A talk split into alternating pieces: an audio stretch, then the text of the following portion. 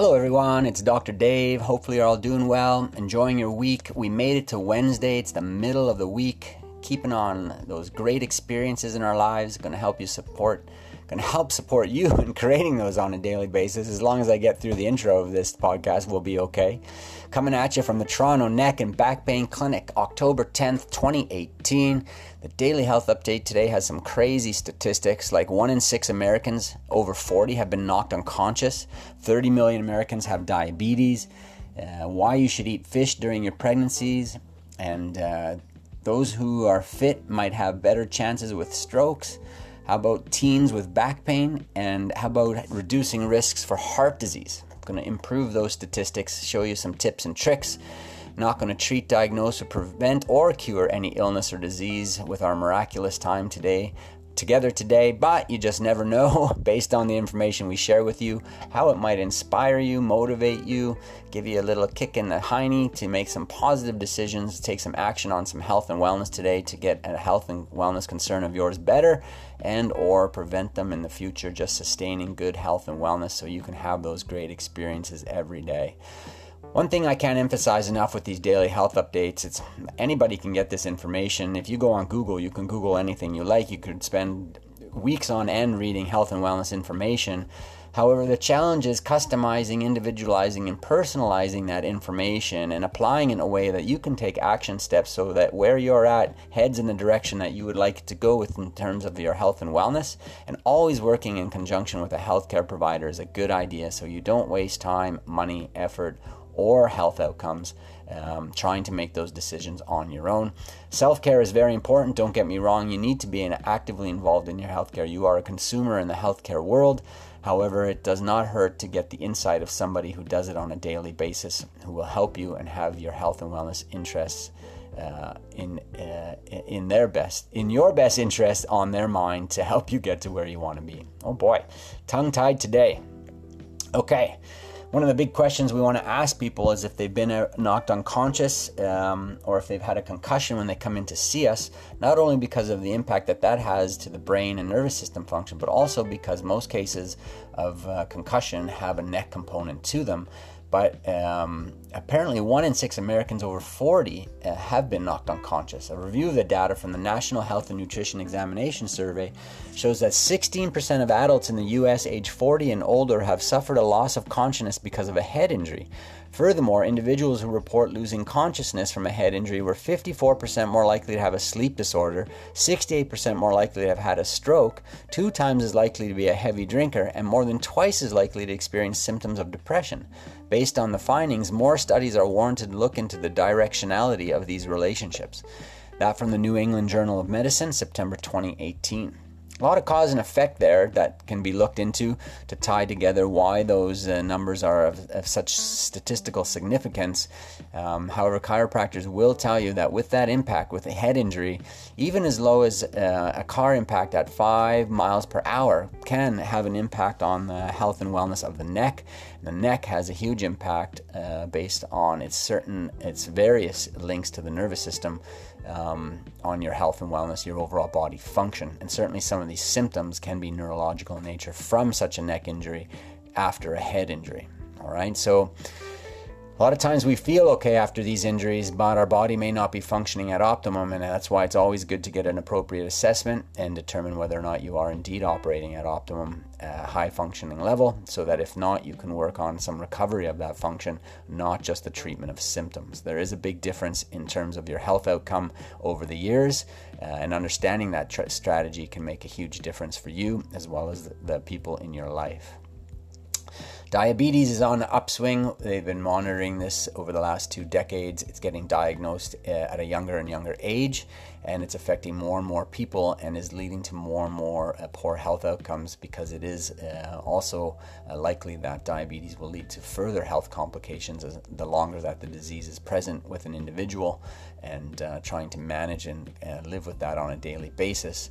About 30 million Americans have diabetes, and using data from the United States National Health and Nutrition Examination Survey, researchers found that 14% of adults in the US have diabetes, and of those with the condition, nearly 30% are undiagnosed. That for the Centers for Disease Control and Prevention, September 2018. The reason it's undiagnosed is people don't have the symptom yet, and their body is already testable in terms of clinical outcomes if they had a laboratory test that uh, their body is already functioning in a diabetic state, but they may not have the symptoms yet. And that's the problem with many health conditions. The worst symptom to have is no symptom at all. By the time you get that first symptom, it's already too late. The condition has developed. It's good for early intervention to go get tested and checked, but prevention is also very, very important. And that's why we focus in the health and wellness world on function, food, and fitness. Because if you maintain those as a priority in your life throughout your life, you're much less likely to be diagnosed or a walking asymptomatic person just waiting for that disease to pop up in your life, which is never a good thing. All right. A lot of pregnant um, and expecting mothers uh, tend for chiropractic care for their spinal health, but um, sometimes they have many questions regarding their overall health as they go through pregnancy. And um, one of the things to be cautious of is the type and how you eat fish while you're pregnant, especially raw fish. Probably not a great idea, but there is a good uh, reason to eat fish during your pregnancy. Women may be able to aid the development of their unborn child's eyesight and brain function by eating more fish. A study that included 56 mothers and their children revealed that infants whose moms ate fish three times or more per week during the last trimester of their pregnancy scored higher on the visual function and cognitive assessments than those with moms who ate two or fewer servings of fish per week in the final trimester of their pregnancy. The study uh, leader, Dr. Kirsi Laitinen, adds that the results of our study suggest that frequent fish consumption by pregnant women is a benefit for their unborn child's development. This may be attributed to long chain polyunsaturated fatty acids within fish, but also due to other nutrients like vitamin D and E, which are also important for development. That from the Journal of Pediatric Research, September 2018.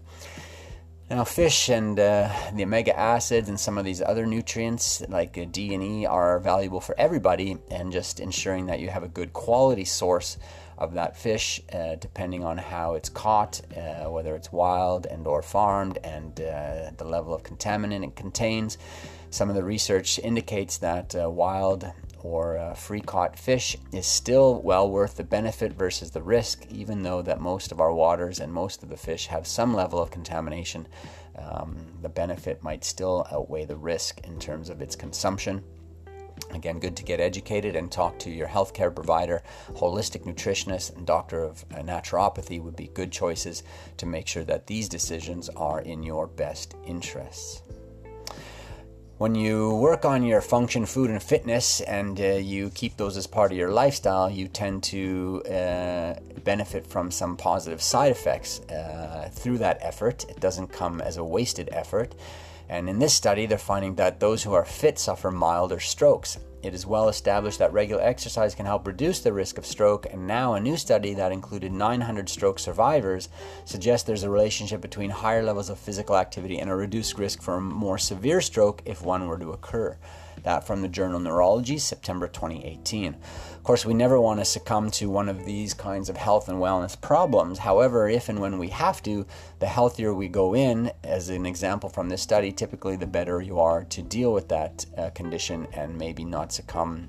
Uh, to that condition as much as you might have had you not been as fit going into it. So, even though it's not avoidable, in those cases where we still succumb, that uh, we may come out better because we went in uh, doing healthy and well with our function, food, and fitness. So, uh, that being said, how do we reduce the risks for some conditions like heart disease? What are our strategies? What uh, can we do for wellness and prevention? And especially with heart disease because it is the leading cause of death among women. For example, in the United States, the Food and Drug Administration recommends the following to help women reduce their risk for cardiovascular disease manage health conditions such as diabetes, which we mentioned earlier, as well as high blood pressure and high cholesterol, know the signs of a heart attack and call 911 if someone else has them, get regular physical activity and maintain a healthy weight, eat heart healthy foods, and avoid or quit smoking. That from the Food and Drug Administration, September 2018.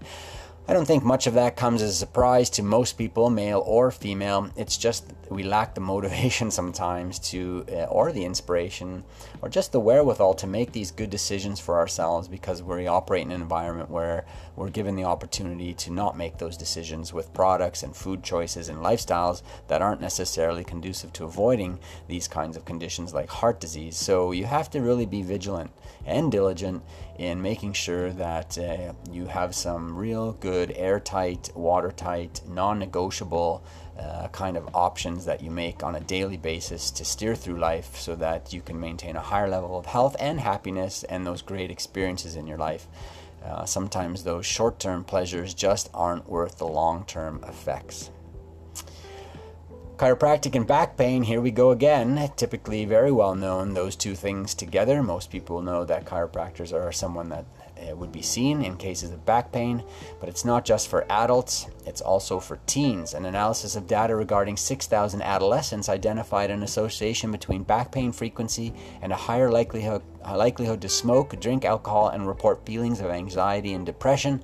That from the Journal of Public Health, September 2018.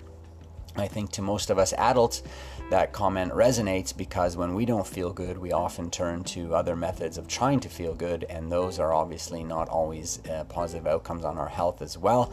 Plus, uh, back pain, if it uh, enters into that chronic range or something we experience at a high frequency, starts to affect our mood and emotional health as well. And for that reason, regardless of age, always good to try and recover as much function with back pain problems as possible to decrease those symptoms and get back to a life without back pain uh, so that you can do what you need and want to do on a daily basis and not have that be an issue, which I think most of us would agree is a pretty good uh, goal to have. So get out there today, take care of your backs, uh, go see a healthcare provider, learn what nutritional strategies you can employ, find out if omega 3 or fish, uh, an increase in your diet would be good for you uh, to help lower some of the effects uh, like getting diagnosed with heart disease or diabetes. And just watch that head of yours. Don't get knocked unconscious. If you're doing something at high risk, wear a hard hat or a helmet, uh, especially with sports you know when it would be required. If you're not sure, find out. Otherwise, uh, just be cautious uh, to protect that head and that noggin of yours as well as your neck. Your quote today comes from Scott Adams. Remember, there's no such thing as a small act of kindness. Every act ripples a, creates a ripple with no logical end. So be kind to yourself today and, and, know that the world we live in is not as easy as it used to be. It's a tough place to negotiate. Um, sometimes it's tougher on us than we than it has to be because we simply don't give ourselves permission to be kind to ourselves and kind to those around us. And um, when we do that, we can experience a, a ripple effect in terms of getting healthy and well, but also in terms of our relationships, our careers, um, our financial situation. Everything can improve when we uh, start to show those small acts of kindness. So today, keep that on your radar. Be nice, and uh, especially be nice to yourself. Tomorrow's Thursday, towards the end of the week, here heading into the middle of October. I'm going to be back with your daily health update.